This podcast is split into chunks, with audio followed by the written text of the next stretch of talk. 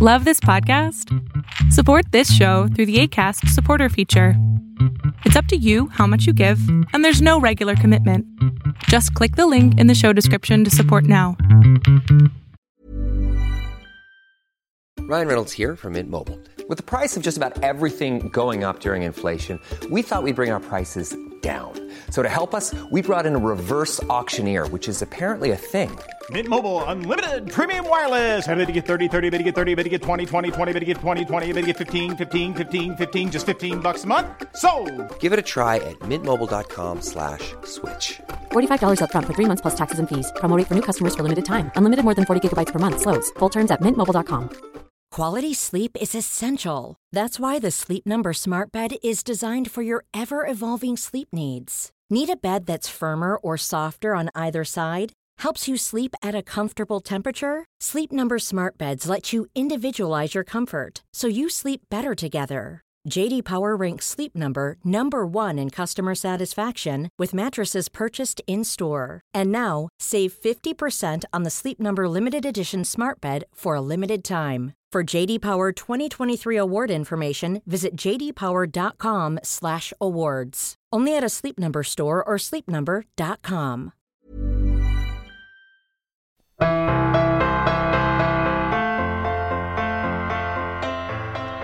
Welcome to Concussion Talk Podcast. I'm Nick Mercer.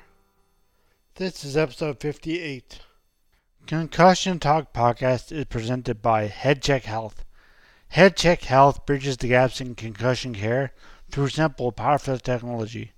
Join organizations like the Canadian Football League, Trek Factory Racing, the Canadian Junior Hockey League, Eastern Washington University, and Volleyball Canada, who rely on HeadCheck Health to improve communication and optimize care. Visit headcheckhealth.com for more. For episode 50, for episode 58, I'm on with Emily Giddings of Concussion Montreal, McGill's McGill University's concussion group, and uh, so Emily, thank you for joining joining me. Yeah, thank you for having me. And uh, to, to introduce yourself and uh, what the well, what I can say what you what got you involved in concussion or what or uh and and and also what your group does and who you serve in McGill. Yeah, so as you just said, my name's Emily Giddings. Um, so I'm the director of the McGill Students for Concussion Legacy Foundation. So we are um, a branch of the Concussion Legacy Foundation that um, that's based at McGill. Um, we basically have two teams. We have an education team and a support team. So our education team goes into um, schools around McGill, um, elementary, CEGEPs, um, secondary schools, and we talk about what a concussion is, why it's important, uh, what sh- what you should do if you think you have one or you think one of your friends has one. Um, and we've also spoken at like a mental health symposium and spoken to a bunch of the medical response teams from different universities. So we do different workshops. Um, and then we have our support group that basically meets once a week. And then they also have um, one more fun concussion friendly event a month, like a painting event or something to that extent. Um, so yeah, that's kind of what we do. And then we also um, we were supposed to have a symposium this month with Right. some researchers and then um, The hope was the hope, the hope was to put this out before the symposium, but I guess it's now it's March thirteenth, Friday, March thirteenth when we're recording this. So uh, and you are McGill is closed today. Yeah, McGill is closed today. Um, and the event was supposed to be at the Montreal Neurological Institute, which is now not hosting events until the end of June, Yeah. um, tentatively. So we'll hopefully be having the symposium sometime in the fall. Um, you okay? And you're and you do you have any big guest any guests lined up? Who was going to be at your symposium that you were looking forward to seeing or hearing? Yeah, so we had um, a researcher from McGill. So we were going to have three speakers and then a panelist. We had a researcher from McGill named Alain Ptito. Um, He's very good. He was going to talk about some of the new imaging and new treatment as far as concussions, which I'm interested to know what Yeah. that is because I had Yeah. no idea that that I was know. even a thing. Um, so I'll be really excited to hear about that. And then we had um, a former hockey player named Alan Glabinski who was going to come speak. Okay. Uh, and he was going to just talk about why it's important to you know decrease the amount of contact sports at a younger age right. uh, because of what he's dealing with now in his older years um, and then we were going to have a panelist with a neuropsychologist who was also probably going to be one of the speakers um, as well as a physio a researcher and a medical doctor um, and the panel would have been moderated by somebody who dealt with a concussion. Um, and I th- think the panel is really neat because it kind of exposes the disconnect between these different um, specialized fields in concussion recovery. Um, Right, yeah. yeah, and so, and then the floor would have been opened up for the audience to uh, um, ask questions. Were you, so- were, you, were you expecting a lot of people at this? Um, this is our first year doing the actual symposium. Last year we did a panel, and I think we had around 30 people. We were expecting more for this one, um, just based on the fact that we got the support group up and running a lot better this year. Um, so we have more involvement with that, and um, our name is expanding. So. Yeah. So before I asked you about yourself and how you got involved, uh, where do you serve? Do you serve just McGill University, or do you serve like all of Montreal, or whoever wants to ask questions? Um, we serve whoever wants to ask questions. So actually, a lot of the people that come into the support group are not McGill students. Um, Okay, that's good. just- from the community. Yeah, we didn't feel like You want it's to limit it? yeah fair to limit it, especially when there's when we're the only group here. Yeah. Um, yeah, that just doesn't sit well with me. No. Uh, yeah, you were saying before this that uh, you're the only one, only concussion support group in Montreal, and then in Quebec, as far as you know. Yeah, in Quebec, as far as I know, if there are others, I would love to know about them. But yeah, we've gotten messages from people um, from Quebec City and these other areas around Quebec. Um, and so we also like our, our resource list has expanded to not just the Montreal area, but um, Quebec. That way we can get information to them um, as well. So it is really kind of whoever needs help Right. um, as long as we're in a spot to help them, then we're willing to do it. Well, that's, a good uh, segue to uh, find out exactly what is Emily's story. Why did how why and how did you get involved in concussion and this concussion group McGill? Yeah, so it is a bit of a long story. That's we got time. Awesome. Um, yeah, so I think the thing about my story is that it really exposes this complexity between concussion recovery uh, regarding the direct impacts of the injury, but in combination with the fact that life doesn't really stop when you're injured, um, and external events may have a large impact on the recovery. Um, so I think like while each of our stories are kind of unique, um, the feelings that I experienced and the roots of my behaviors following my concussion are the same as the majority of the people that I've talked to that have dealt with and are aware that they're dealing with the long-term effects of concussions. Yeah. So it kind of all started when I was 14 years old. Okay. Uh, I'm, I'm 22 now. So I, I suffered a concussion in a haunted house actually. Um, oh yeah. yeah, it's kind of I can laugh at it now. Yeah, yeah. but um, That's why. I uh, yeah. So I, I heard a chainsaw and I took off running. Um, and all I remember is getting off the ground. And the next Yeah. day I was playing a soccer game. So I used to be a goalie. Um, so and I- do you know what? Sorry, do you know what happened? Like, what'd you hit? Like, you. well, I'm gonna I'm gonna oh, you'll get you. that? Okay. Oh, sorry. So- go ahead. Yeah, no worries. So the next day I'm playing this soccer game and I, I dive for a ball and I start seeing stars. And I don't really know what a concussion is, Yeah. but I think a girl on my team had gotten one the week before, and so I knew it had to do with the head. So I, I and then the next or that week at school, I was reading, and I was like, I went home and I was like, Dad, I think I'm allergic to reading because it's making me sick. I had no Yeah. idea what a concussion was, and Yeah. um, finally, I asked one of my friends that had been in the haunted house. I was like, Hey, did I hit my head when I fell at the haunted house? And they said, No, you sprinted into a concrete wall. Oops. Knocked myself out. um, which is crazy. and so that one was like a two week recovery, which I think Oh. is a bit long for a first concussion. Yeah. Looking back on it now, it's I have these vivid memories of like Well, you're obviously you're obviously going quick. Like you're a good sprinter, I guess, or soccer. yeah, you're, uh, you're going pretty really fast. Oh, wow. I, I yeah, but I have these memories of like the world just kind of flipping sideways while I was running at practice and me Oh, falling yeah. over and getting Oh, back yeah. up and being like, oh, maybe it's my allergies. Yeah, like, um, so looking back, I probably had quite a few concussions. Um, but yeah, after two weeks, I was back on the field. But then six months later, um, I was playing a soccer game. I bent down to pick up a soccer ball, and this girl ran into me.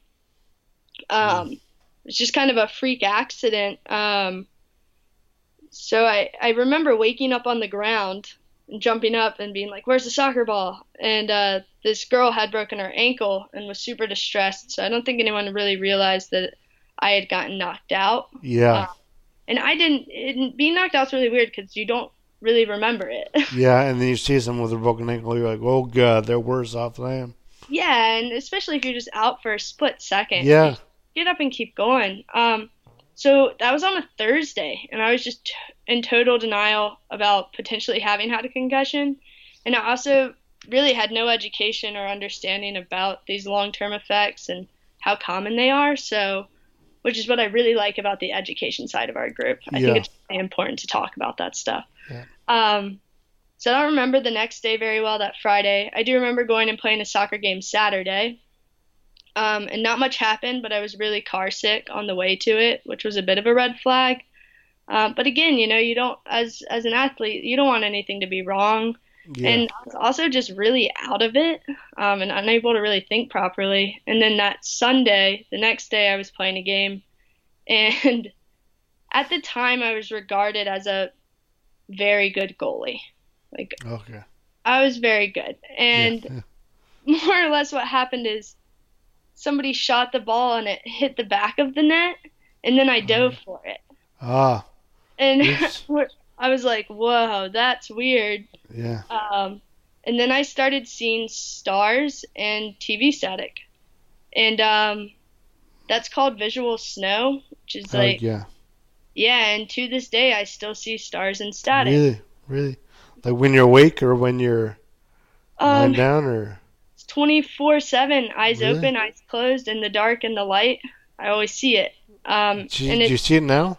yeah, Well, 24 7. And I, um, yeah, I, and that's the other thing about going in and talking to these kids is I can be like, look, I got this concussion on a Thursday and I continued to play.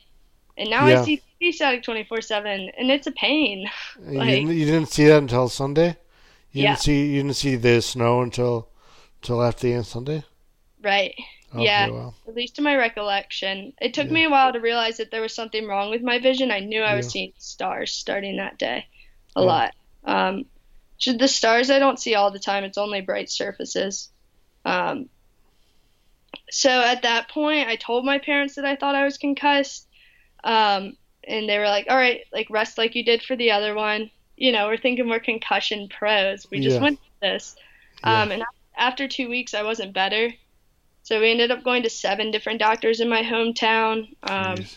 yeah, we saw two neurologists, and they told me I had developed migraines, um, which I I didn't know much about concussions. I I was 15 at this point, um, Yeah. but that didn't really sit well with me. You know, I wanted to be able to do something to get better, um, and I don't remember a ton about this year after my concussion. I don't have a lot of personal memories. It's more Yeah. like a list of Wikipedia facts in my head yeah, brain. like what happened? Yeah, Yeah, like I know what happened, but I don't really remember.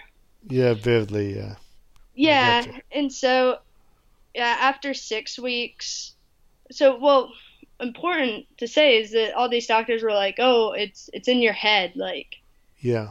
you're you're you just don't want to go to school or go do these life things, like you're kind of being over dramatic about it, more or less, Yeah. is how I was perceiving it, and I was like, all right, so I you know I did my best to act normal, but um, my parents did get me in to see a concussion specialist um in at Duke University, which is about two hours from where I grew up in North Carolina. Okay. Yeah. And so we saw a concussion specialist, and this was, again, six weeks after, and my reaction time was in the sixth percentile. Like one, two, three, four, five, six. Um, and we did this test with this flashlight where I saw four dots on the walls. Yeah. And he said to focus on the top one, and two of the dots moved to the right, and two of the dots moved to the left. And at this point, he turned the light on, and my mom was shocked. Because up until this point, she's kind of just trying to trust these other doctors that it's all in my head. Um, and I just, I had a really bad nystagmus, which you know is Yeah. just like a hangover. I actually yeah. I do know that because I do a I do a standardized patient thing for with the medical here, and I always always told if I follow the finger when I follow it left, I can I see like it kind of jumps like two mm-hmm. inches. That's why I double I I had double vision, so Yeah. So when I when I follow that way, then I can see my eye you know, wobbles or jumps, whatever it does, and Right. the stagnant. Yeah. Yeah, no, my mom said it was really scary when they were doing the test. They put like a camera over your eye and move your head backwards, and she was like, Your pupils got so big, it looked like something out of like the Blair Witch Oh. Project. and I was like, Whoa.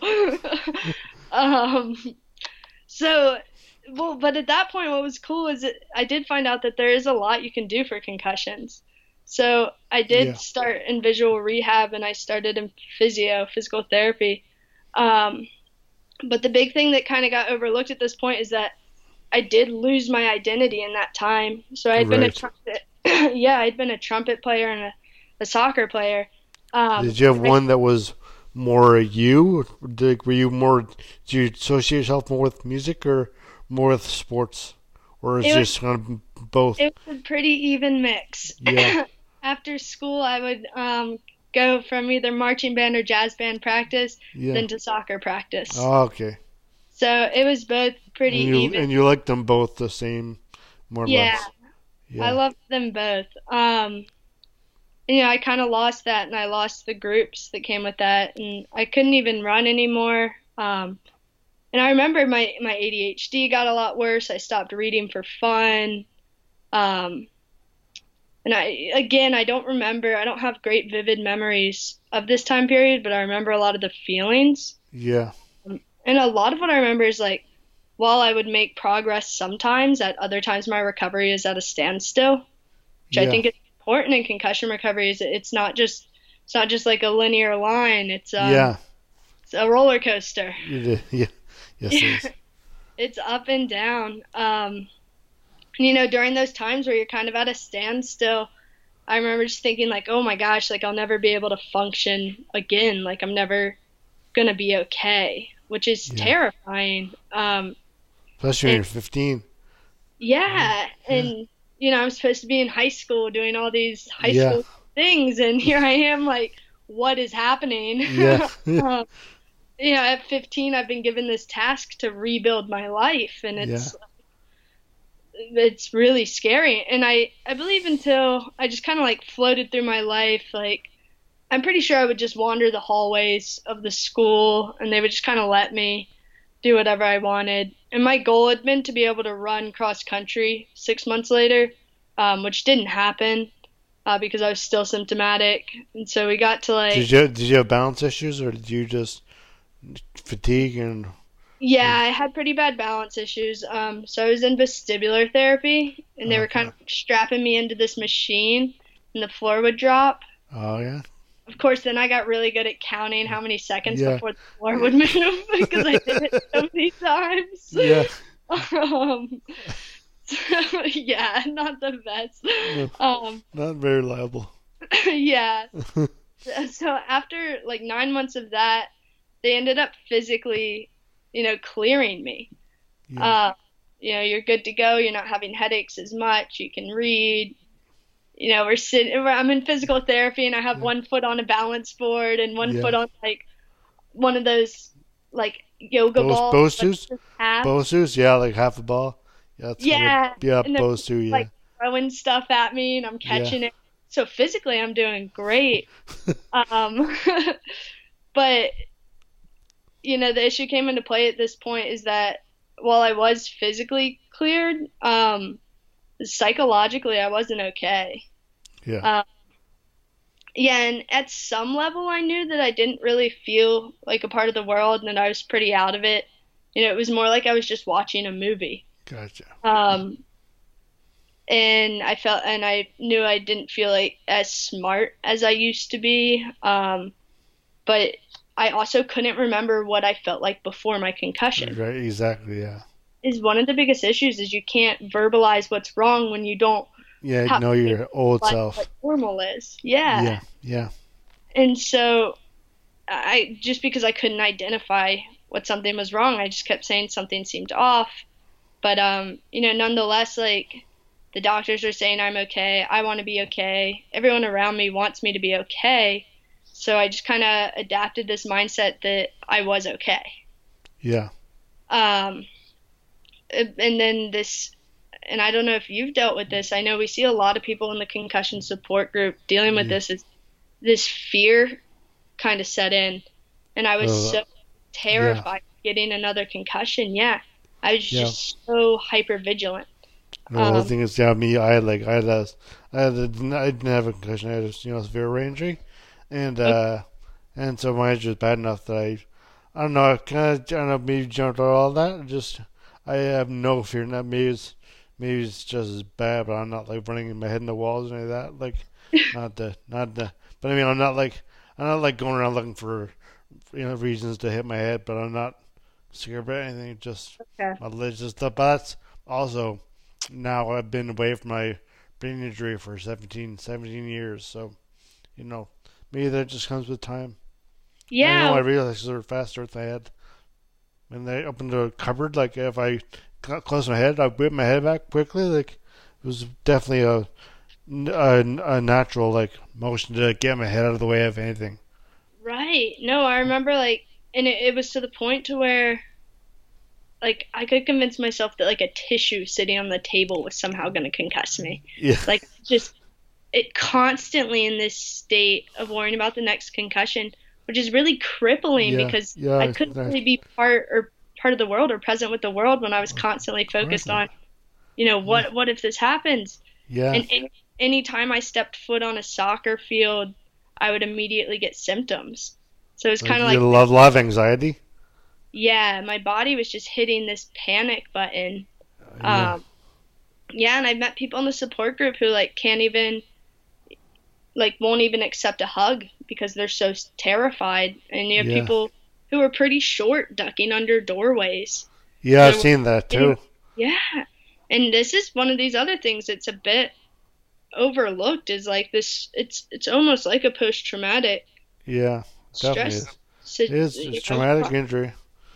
Yeah, I mean, and it makes sense. Like, while you're not like nobody was holding a gun to my head, like I did Yeah. lose my entire life and identity. Not Exactly. entire, but a good chunk of it. Yeah, Um, and so yeah, eventually, I was assessed by a psychologist and told that I shouldn't play contact sports or soccer anymore.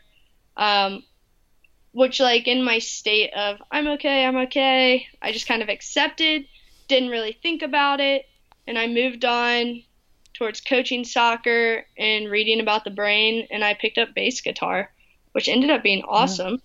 That you're, you're a an good guitarist now.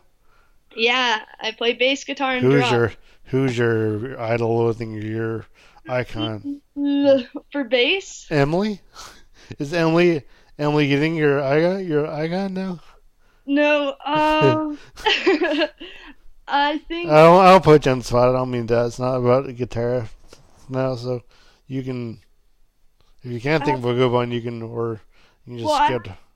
I have to say, as a bass player, I, I am a big, big fan of John Paul Jones. Oh yeah, Of course. Yes. Yeah. And I love Flea and um there's a couple others. Is your is your a big guitar? Is your guitar like way too big for you? Like My bass Flea's? Yeah, it's, Yeah, it like- looks a little big on me. Yeah. I'm about five foot two. Oh yeah, Your mom, some mom's height. Yeah, yeah, it's a bit big, but it's fun. yeah, Um, so I did end up like getting to pick up that, and coaching soccer became really fun, and I really ha- just had this goal of helping others with concussions. Like I promised myself that when I was Yeah. 15, because you know if these other people can't verbalize it and they're trying to tell me they're off it, at least like I at that point will hopefully have some way to verbalize some of what happened, um, which I'm getting more and more ways to verbalize as we go on. Um, you know, and at this point, so I'm like, um, I guess I'm just about a year out of my concussion, and then my story gets really complex because, Yeah. You know, I still don't feel like myself again. Um, myself, like whatever yeah, that but is. yeah, what that was, yeah, I don't know. I can't remember. yeah, Um, and my my uncle ended up dying by suicide, oh, and then so then I'm dealing with this grief and all these family dynamics that are changing. Um, and I've t- it's kind of totally at this point like the concussion has completely been forgotten about. yeah, And then 13 months later, I had an uncle die of an overdose. jeez, And then in the middle of this, I started developing narcolepsy, oh, which is a sleep disorder. yeah, you know, we have sleep attacks, um, which the narcolepsy may or may not be related to the concussion. I New gonna res- ask that, yeah, yeah, so new research is showing that they're looking at brains of people that have dealt with traumatic brain injury post mortem, and they're missing orexin, which is the neurotransmitter that's lost in concussion or that's lost in narcolepsy. Um, okay, so there's a chance that it is related to the concussion, especially as we're finding out more about neuroinflammation processes and stuff that kind of happens down the road that has negative impacts. Um, I, I will probably never fully know the answer as to whether it was a concussion or an autoimmune process. Um, but as of now, nobody else is diagnosed in my family, and it does tend to be somewhat genetic. Um, so I think the thing at this point is like I was still feeling really dissociated from the world um, and I was struggling with like adapting to this new life and Yeah. I was kind of unknowingly ignoring this grief I was feeling about my own former life yeah. uh, and I, so I didn't really speak up about it because I so kind of you're the, sorry, you were the grieving for this life that you didn't really remember or, or Right. recognize. Yeah, Right. okay, and I just assumed that what I was feeling at this point was what everyone around me was feeling, which was the grief of losing two loved ones. right, okay, Um, yeah, I didn't realize that I was also dealing with my own grief. Coming back from a concussion still Yeah. was never fully better from, and then also developing a sleep disorder. yeah, Um, and so it's kind of like, regardless of whether one wants to believe it's, you know, all of this, like what happened with me and these events that I'm going to continue to talk about, um, is because of a direct biological injury, or if it's simply an add up of stresses and traumas, or a combination of these things. Like, I really do believe that the concussion impacted my mental health in a big way, and that Yeah. it, it really impacted my ability to be able to handle those situations because Right. now I am 16, 17 years old, dealing with the loss of two uncles. Um, Yeah. It's completely changed my family dynamic. My parents are both crushed, and they're Yeah. kind of absent, which makes sense. Um, and then I s- was falling asleep all the time for unknown reasons, and I'm trying to rebuild this life that I used to have. Yeah. Uh, so it gets like it's very very complex because anybody would struggle in that situation without the concussion. Yeah, but i think it really did lower my capabilities of handling it. Um, So that's kind of like when my story just kind of becomes like this classic struggle with mental health. Is like by the time I graduated high school, and so I got my concussion in my first year, Yeah. I had just like full blown undiagnosed narcolepsy. Um, I had come close to committing suicide. Um, I was really depressed. Yeah, Yeah. and I, you know, like the suicide rates after traumatic Yeah. brain injury. yeah, they're. Well, Yeah, I was reading this study done on like 200,000 Canadians, and they're saying that it, it after a single mild traumatic brain injury, one is three times more likely to commit suicide. yeah, I've seen that. Yeah. Yeah, and the peak time being five to six years after the concussion. Right. But you know, one mild traumatic brain injury that, you know, physically symptoms last or Yeah. physiologically last three days. Yeah. You we're not thinking about that three times or five years down the road. Yeah. But there is like the correlations are quite strong. Yeah. Um, so Millions of people have lost weight with personalized plans from Noom, like Evan, who can't stand salads and still lost 50 pounds. Salads, generally, for most people, are the easy button, right? For me, that wasn't an option. I never really was a salad guy. That's just not who I am. But Noom worked for me.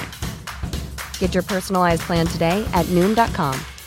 Real Noom user compensated to provide their story. In four weeks, the typical Noom user can expect to lose one to two pounds per week. Individual results may vary. Hey, it's Danny Pellegrino from Everything Iconic. Ready to upgrade your style game without blowing your budget? Check out Quince. They've got all the good stuff shirts and polos, activewear, and fine leather goods, all at 50 to 80% less than other high end brands. And the best part? They're all about safe, ethical, and responsible manufacturing. Get that luxury vibe without the luxury price tag. Hit up quince.com slash upgrade for free shipping and 365 day returns on your next order. That's quince.com slash upgrade.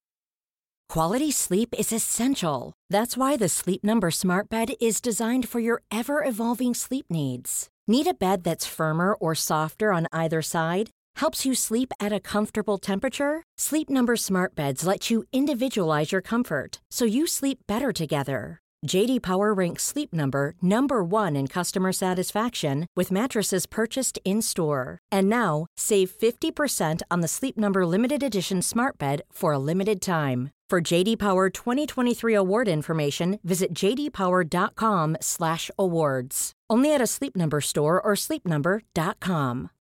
Life is full of what ifs. Some awesome, like what if AI could fold your laundry?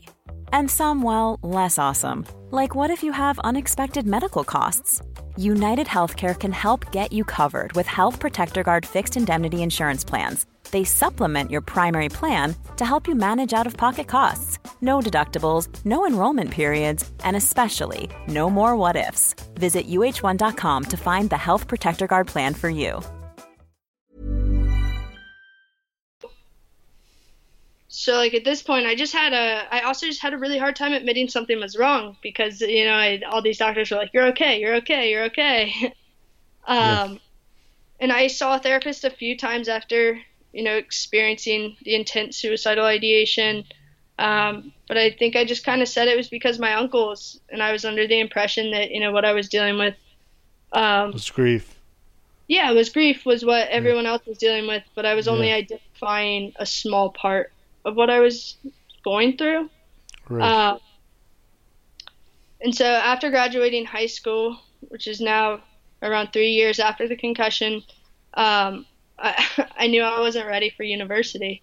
yeah. So, yeah, I couldn't seem to stay awake. Like, I wasn't focused. I was pretty apathetic at this point, which is something we talk a lot about in the Yeah. support the app. You know, you just have a hard time being apathetic. You don't care. yeah.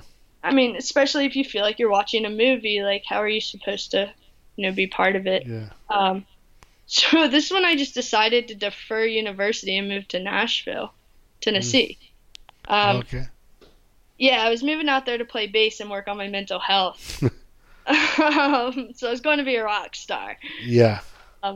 I, you know, this whole time though, I knew I wanted to help people dealing with concussions. Um, so I, but I knew I need to figure out how to be okay. So I started really working on my perception. of loss because up to this point everything was about loss. Um, so I started really focusing on what I gained, and like I'd become a bass player, I'd become a soccer coach, and Yeah. you know I had a direction in my life. I really fell in love with neuroscience and the brain, um, and psychology, and I ended up landing a job as a research and, uh, assistant at Vanderbilt University. Nice. Um, yeah, that's in, and so that's my- in Nashville. yeah, Okay. it is. Yeah. In my days, like, like it became less about being a rock star, and more about being in the office, learning about the brain. Right. um, okay. So yeah, with that, and I did biofeedback. I don't know how big that is here in Canada. Um, I hear some mixed. I know. I know what it is, but I don't.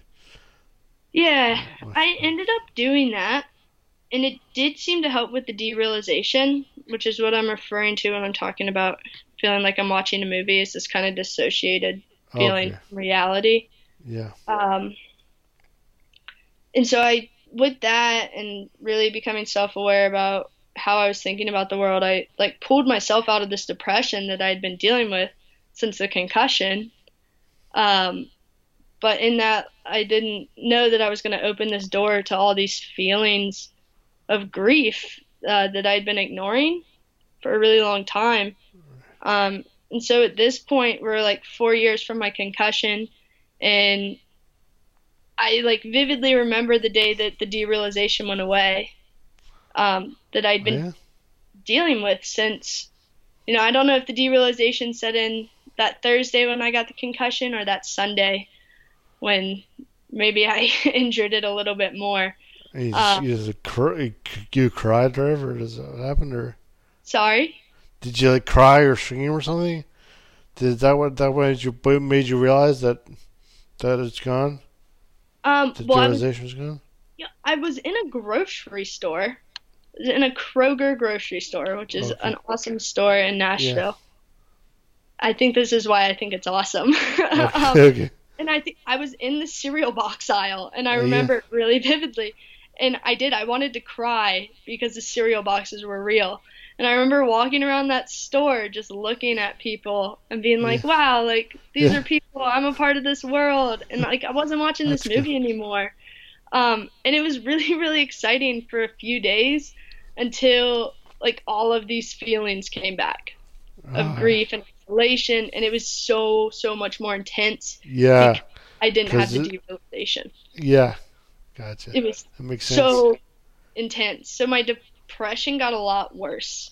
Um, and meanwhile, I still don't know why I'm falling asleep all the time, Yeah. except my doctors have told me it's depression. um, but I was tired all the time. yeah. Um, well, and without really like fully realizing it, I really started to self-medicate at this point.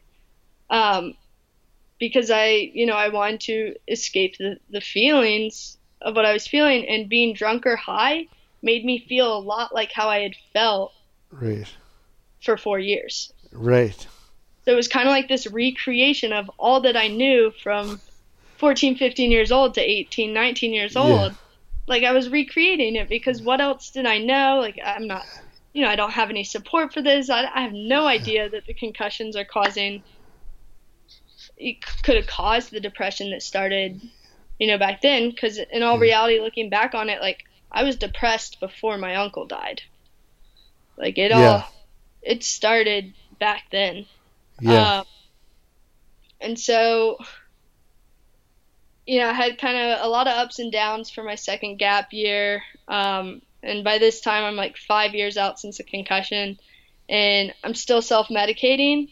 But I, I'm totally convinced that all my issues are because my there's something wrong with my sleep. Which okay. there was something wrong with Yeah, there sleep. was this pretty suit. Yeah. Yeah, so but I'm on this mission to figure out what is wrong with my sleep, and the, my psychologist is like, it's. I had gone to get a psych eval to try and talk to him about my sleep. Yeah. He's like, yeah, you have ADHD. It got worse, and I was like, yeah, yeah, yeah I know that. and he, and he's like, you still have anxiety, and I'm like, cool. Um, and he's like, yeah, I think I think the anxiety is causing you know the sleep issues. I, I've been having nightmares every night since 2015, like Whoa. still to this day. And so I'm like, okay, so I have nightmares. That's why I'm tired all the time. Yeah. Yeah. Um, and eventually, you know, kind of in this time frame, I'm also like, all right, it's time to go back to school. So I'm sorting everything out with McGill. And so after two gap years, I'm going to go back to uni. And three weeks before moving up here, I got diagnosed with narcolepsy. Yeesh, yikes. Three weeks. and Yeah. Yeah, and that was because I knew the person who scheduled the appointments at Vanderbilt. And I was like, hey, I really think something's wrong with my sleep. And they snu- they like squeezed me in for a sleep study. Um, so I got to Montreal just kind of unmedicated with narcolepsy. Um, but like at least I knew what was happening Yeah. you know. And so it took me until the end of my second year of university, which was March of 2019, so a year ago, Yeah. to find a medication that worked for my narcolepsy. Oh, wow. My first two years were full of times of trying different medications, like going to different doctors. I was trying different lifestyle changes yeah. that involved no medication because I wasn't responding well to these other ones. Um, and my narcolepsy is still progressing at this point. It kind of progresses for the first few years. Um, and it was progressing to the point to where I was having a sleep attack every couple hours. And um, it also like would cause, and it still does sometimes, but not as much, is half my face will kind of go paralyzed. And so I got taken to the ER a few times for a stroke. Yeah. You don't have a stroke. No. Uh, and so, yeah, at this point, like my, I'm still using and drinking a lot. It's gotten a lot worse because now I'm up in Canada Yeah. and everything's legal. Um, you know, and I thought if I have narcolepsy, I'm gonna fall asleep all the time and not pay attention. Like I might as well feel good. Um, and so that was the thought process. Um, but yeah, once my once I started on the new medication, like I could function again, and my life really changed. Um, but my drinking and using habits didn't. So after several months, like I hit this rock bottom, realized I was an addict and alcoholic, um, and and now I have just over seven months of clean time, clean and sober time. Um, and so still the way I see it is that my drinking and using time was me creating this lifestyle that I knew best from the four years of this concussion. Right. Um, and then when I finally got out of that depression, not having any support, so that's what made me want to recreate it. Um, and so it's kind of like almost eight years after this concussion, I'm just now dealing with all of these feelings that, you know, I should have been dealing with when I was 15 years old. Wow. Um, and you know, I can see there are reasons that I felt off, um, and I can see that the concussion really did impact my ability to handle these other life events that occurred. Um, and that that it's okay for me to feel grief about my old life, and Yeah. for and to feel grief for you know that 15 16 17 18 year old that didn't get to do high school or do be a kid the same way other kids get to be kids um, and that's valid and it's kind of like this alcohol and, and drug recovery is the last step my concussion recovery is what it feels like to me um, it but now like i can tell you that like i'm a pretty happy person most days You seem happy, yeah. yeah, I'm content at the least. Um, I'm not always. I'm still not good at experiencing my feelings all the time, but yeah, I'm getting better at it. I'm reading again. I go to my classes. You know, I eat and I sleep well, and I think the, one of the big things is I don't feel stupider Yeah. than before. Um, and it, my brain still feels like it's healing, and that could be due to the getting clean and sober Yeah. but also I it had never really fully recovered from the concussion, so I think it's just like this combination of mess. Um, and I'm really grateful that I survived that part, like that Yeah. far. Yeah, and for the most part, um, I'm able to look back on my past and accept it and accept the feelings that go with it. Um, I do find it's better not to play the whole what if game with my past. But one of the big reasons that I'm in this club and I've been we're trying to push the support group is that um, is that I think with better awareness surrounding concussions and mental health, we can encourage the validation and acknowledgement of the struggles that others may experience with their concussions. You know? Yeah. And those struggles, yeah, and these struggles that are a complex mix of like direct difficulties from the concussion and also impacts of external life events um, on someone's current state. Um, and I think we can, you know, increase it the spaces that are held for these people, more support groups. Yeah. I mean, it's kind of like, sorry. Oh, I was going to ask you, I support the support group, so your story is just absolutely fascinating. Like, that's a in depth. That's a that's a complex story, though. That's fascinating. But uh, so is that what you speak to the? Uh, do you get up in the support groups and talk to not only students but interested participants of the in the support groups? Do you talk to them about that, or do you open the floor to let people talk about their their their prisons, their concussions, or mental health issues? Uh, we open the floor for the most part. Um, and then, like, we had a really, really good session last week. Um, and it was a small group. We're a bit smaller in the winter time. I don't Yeah. think come out when it's icy out, Yeah. which totally makes sense. Yeah. Um, we we it was me and these two guys and we were talking about a lot about the derealization and I was like, yeah, it feels like if I remember it feeling like I was watching a movie and they were like, oh, You know that's that Kroger, that Kroger story? it. What? You don't know that Kroger story? That Kroger? Oh, I can't remember if I did. I'm sure I did. um, but the big thing is me being farther along is I'm able to kind of listen and then give them ways to verbalize it. yeah. and, and it kind of it started out with us talking about the lack of empathy and the apathy that happens and feeling like we're just watching a movie and by the end of the session we were all kind of just joking about different stories and there was a lot of really heartfelt laughs and um, yeah. That's good. that's really special to see because that Yeah. is feeling that's not apathy and it allows them to to feel more normal considering their circumstances and Right. to to really have their feelings validated and acknowledged you know and yeah. No, totally. it doesn't yeah it doesn't feel as crazy when there's somebody else it's like yeah i know That- exactly what that- you're talking exactly. That knows, understands what you're talking about. Yeah. Yeah That's a, it, that's a tough that's a tough thing about well brain can- Even just talking to people, they they'll say, okay, yeah, I get, I get it, but there's not be some normal person just be like, okay, yeah, I get it, but they don't, and it's not their fault. They they can't get it because they don't know what it feels like to like they try as hard as they can, but they don't get it because they, they just can't, and it's good they can't because they don't that means they didn't have a brain tree. Yeah, exactly. But it, it's nice to have a space where we can talk about it and feel more normal, and it and I think it allows it allows these people who are more early in their recovery to kind of accept where they're at. Um, Yeah. I think a, a lot of them do spend a lot of time, and and I did this uh, for years, like fighting it and just ignore, kind of ignoring the feelings and and like I have a headache, but that's like I'm gonna push through it because you know, that's Yeah. kind of how society is built, anyways. It's like, Yeah, get up and go.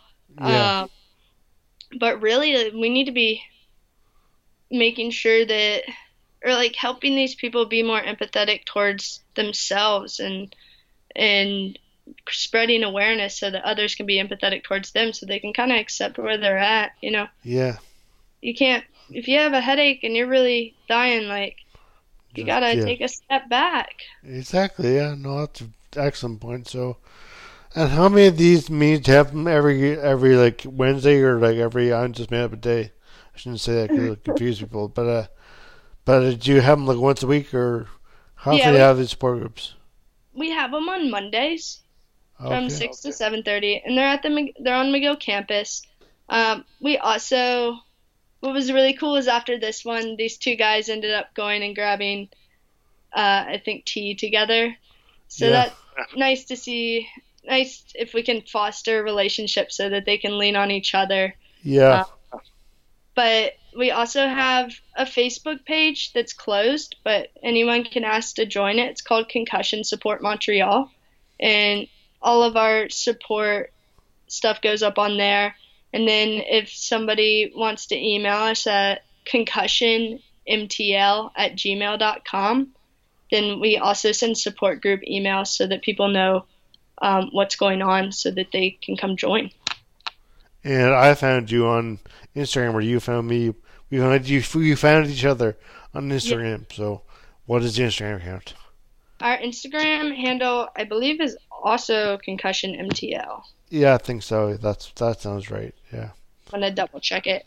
And then our Facebook is concussion. Our general face, yeah, Instagram is concussion MTL. Our general Facebook, the not support group one, but also stuff gets posted on there, is concussion Montreal. Um, okay. and yes. Yeah, you're associated. You're associated with the concussion, concussion Legacy Foundation. Yeah. Canada. Yep, we're one of those branches one of the university okay. branches. Um, so we do the whole team up, speak up thing in schools um, initiative. so do you go to those, or do you speak at support groups mostly? Um, no, I, I love going and doing the education. Oh, education uh, is your that your that's your thing. Yeah, I kind of do it all. So I when I started in the group, this is my third year in the group. My first year, I was just an educator, so I went into schools and talked.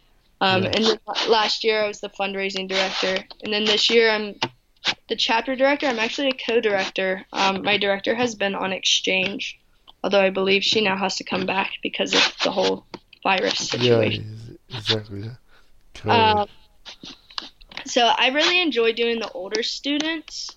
Yeah. Uh, going into because they tend to ask a bit more intense questions. Right. Um, and of course, when I'm in those, I do tell my story to an extent with the younger kids, but just more along the lines of I ignored my concussion and then now I'm still dealing. yeah, dealing. Don't stuff. do that. Don't ignore yeah. it. yeah, it's a real thing that has real impacts. Um, so, uh, yeah, so actually, was just so what what what does Emily do at, at, at McGill? What's your program? Yeah, so I study psychology and I have a minor in neuroscience, and um, my job is a research assistant at the Montreal Neurological Institute. So oh. I do yeah, school when I work. Is that on McGill campus as well? Um, yes. And and where where exactly these support groups at on McGill? You said on McGill campus, but is there on? I've never, I've been to Montreal a bunch of times, but I don't know McGill. How was the best way to find that if you are at McGill? What's the yeah. best way for people to find that? So it is at. I'm pulling the address up now because I always mix up two of the numbers.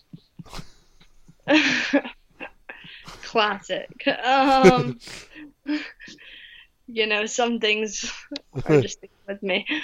Um, I believe so. It's it's in the QPRIG building, Q P R I G, um, and it the address is 3647 Rue University, and it's on the third floor. Um, and the door is sometimes locked and sometimes not. There's a doorbell, so people can ring it or they can send, uh, like, we make a post every time there's going to be a support group, and people can comment on it. Um, so and then check your Facebook page first yeah, support group, and we have a lot of activity on there. Sometimes other people go meet up, um, and That's chat, and we have our resource list up there, which has a lot of the clinics listed, um, and what they offer, as well as other things like um, the different types of massage, um, and visual re- rehab places. So we have a bunch of resources up on there. Well, perfect. That's great. And uh, so yeah, so I mean, do you have anything else to, to you'd like to, to add, or or do you think you've spoken your piece? Um. Yeah. No, I think we're good. I think yeah, the big thing that we're focused on is you know, the psychological side and making sure people know about it, so that way they can you know, deal with it in a proper way, and their journey has doesn't have to be quite as intense as And others. Educate your education education groups will go out to people, but your support groups are at Rue University, three Six. the address three six four seven Yep. University and uh, McGill campus on Mondays at six thirty, eight thirty. Is that what- is that right? Six to seven thirty. Six to seven thirty. Six to seven thirty. So 1800, 1800 to to Nin- nineteen thirty. Yeah, and I believe in the fall we're hopefully gonna launch a mini um, series on top of the concussion support group that will be eight weeks just about concussion management. We have a neuropsychologist who's helping us set that up, and each week will be a different topic. Excellent. That's a great idea. Yeah. So hopefully, and hopefully, the of those universities and everything, and schools, and just life in general returns normal. I mean, this is only March thirteenth now, so so I mean, obviously, I'd say you know, I don't know, I don't know, I shouldn't speak now, but your Monday's support group is uh probably is that still at six? Yeah, we're still. Oh, well, actually, that's a really good question. I have to see because if the university Yeah. shuts down, that building might shut down. Yeah, Uh, exactly. we um before we had our own space we would often try and meet in a quiet cafe which i Ah. just it's kind of tough for people to be as vulnerable and open in that setting The um, Quack Cafe or a quiet Cafe? a quiet our- cafe. Uh, okay. there's a few we choose from Okay, okay. I don't know if Um, there's a place called the Quack Cafe. If there's No, anybody listening is wants to make a coffee place, I bet that would be a good name. But uh, um That- so we'll we'll update all that info on the facebook page great. Well, thank you so much for uh, for for joining and for telling your, your story is just fascinating. So, uh, and I think I think it would be very helpful for people dealing with concussion and for other mental health issues and associated mental mental health issues and uh, and yeah, I think it's really great. So thanks, and hopefully people will, when they can, visit your support groups. Yes yes when they can thank you so much nick Uh, th- thank you. Make sure to visit the McGill chapter of the Concussion Legacy Foundation Canada's website at concussionmtl.com, concussionmtl.com, and visit their Facebook, Instagram, and Twitter pages at concussionmtl. And please visit concussiontalk.com for more website, more podcasts and visit my Instagram, Facebook, and Twitter pages at Concussion Talk. Thank you, and I hope you listen again soon. Music at the beginning of this podcast is by Bensound. www.bensound.com.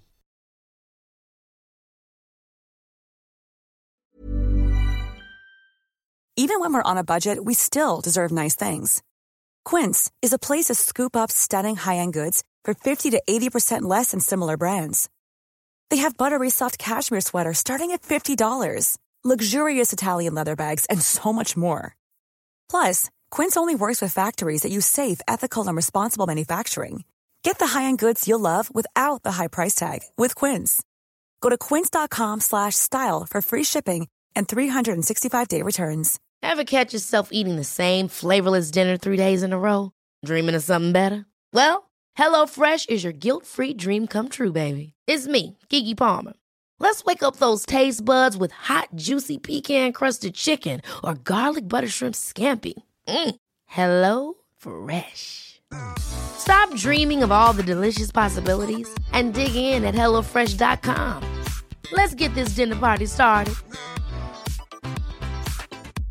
Imagine the softest sheets you've ever felt. Now imagine them getting even softer over time. That's what you'll feel with Boll and Branch's organic cotton sheets. In a recent customer survey, 96% replied that Boll and Branch sheets get softer with every wash. Start getting your best night's sleep in these sheets that get softer and softer for years to come. Try their sheets with a 30-night guarantee. Plus, get 15% off your first order at bollandbranch.com. Code BUTTERY. Exclusions apply. See site for details.